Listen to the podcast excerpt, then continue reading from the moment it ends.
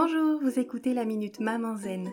Je suis Julie Lemaire, j'aide les mamans fatiguées et stressées à ralentir, à simplifier leur vie pour retrouver le plaisir et la légèreté au quotidien et mettre leur énergie sur ce qui compte vraiment.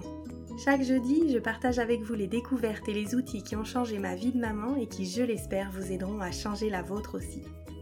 Assurez-vous de vous abonner au podcast pour être notifié des nouveaux épisodes chaque semaine et être bien sûr de n'en manquer aucun. La semaine dernière, sur mon compte Instagram, j'ai partagé une citation qui a beaucoup fait réagir et fait apparaître des croyances qui reviennent souvent et sur lesquelles j'avais envie de réfléchir avec vous aujourd'hui.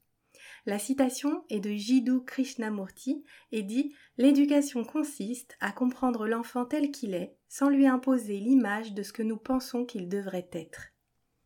Beaucoup de mes lectrices ont trouvé que c'était difficile à faire et que, oui, mais avec les enfants, c'est pas pareil. Je l'ai longtemps pensé moi aussi, avant de me questionner sur l'éducation et d'opter pour plus de conscience. À propos de la croyance, c'est difficile à faire. Il me semble pourtant que nous avons déjà pour la plupart cette compétence à l'intérieur de nous. On passe pas notre temps à chercher à modifier ou façonner l'identité de notre conjoint, de nos collègues, de nos voisins, et nous n'accepterions probablement pas qu'ils le fassent avec nous. Et pour aller plus loin, on ne crie pas, on ne punit pas, on lève pas la main sur notre conjoint, nos collègues, nos voisins quand ils nous contrarient ou quand les choses ne vont pas comme on le souhaite avec eux. Et on n'accepterait probablement pas qu'ils agissent de la sorte avec nous. Respect et non-violence sont la base des relations humaines dans nos sociétés pacifiées.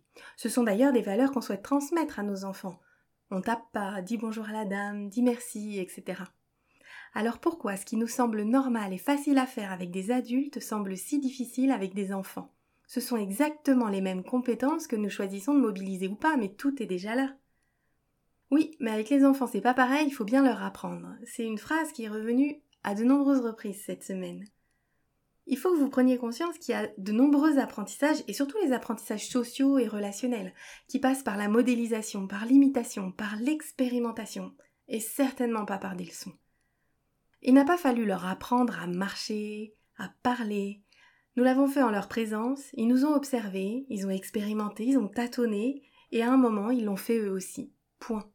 Et il en va ainsi pour la plupart des apprentissages en fait. Comme le suggère Maria Montessori dans ses écrits, l'enfant n'est pas un vase qu'on remplit, mais une source qu'on laisse jaillir.